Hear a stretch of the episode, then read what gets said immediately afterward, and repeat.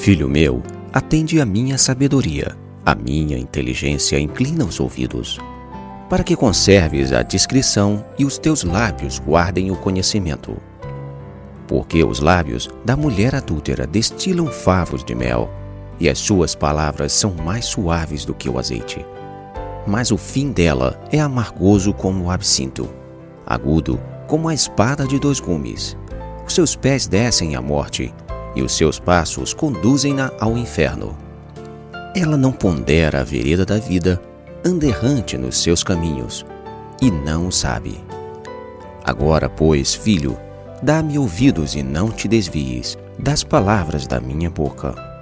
Afasta o teu caminho da mulher adúltera, e não te aproximes da porta da sua casa, para que não deis ao trem a tua honra, nem os teus anos a cruéis para que dos teus bens não se fartem os estranhos, e o fruto do teu trabalho não entre em casa alheia.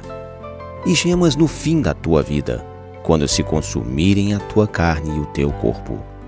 E digas: Como aborreci o ensino, e desprezou o meu coração a disciplina. E não escutei a voz dos que me ensinavam, nem os meus mestres inclinei os ouvidos. Quase me achei em todo o mal que sucedeu, no meio da assembleia e da congregação.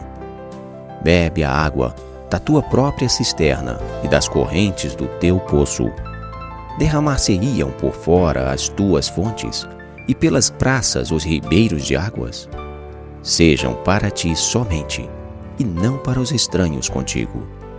Bendito o teu manancial, e alegra-te com a mulher da tua mocidade corça de amores e gazela graciosa. Saciem-te os teus seios em todo o tempo, e embriaga-te sempre com as suas carícias. Por que, filho meu, andaria cego pela estranha? E abraçaria o peito de outra? Porque os caminhos do homem estão perante os olhos do Senhor, e ele considera todas as suas veredas. Quanto ao perverso, e as suas iniquidades o prenderão e com as cordas do seu pecado será detido. Ele morrerá pela falta de disciplina e pela sua muita loucura, perdido cambaleia.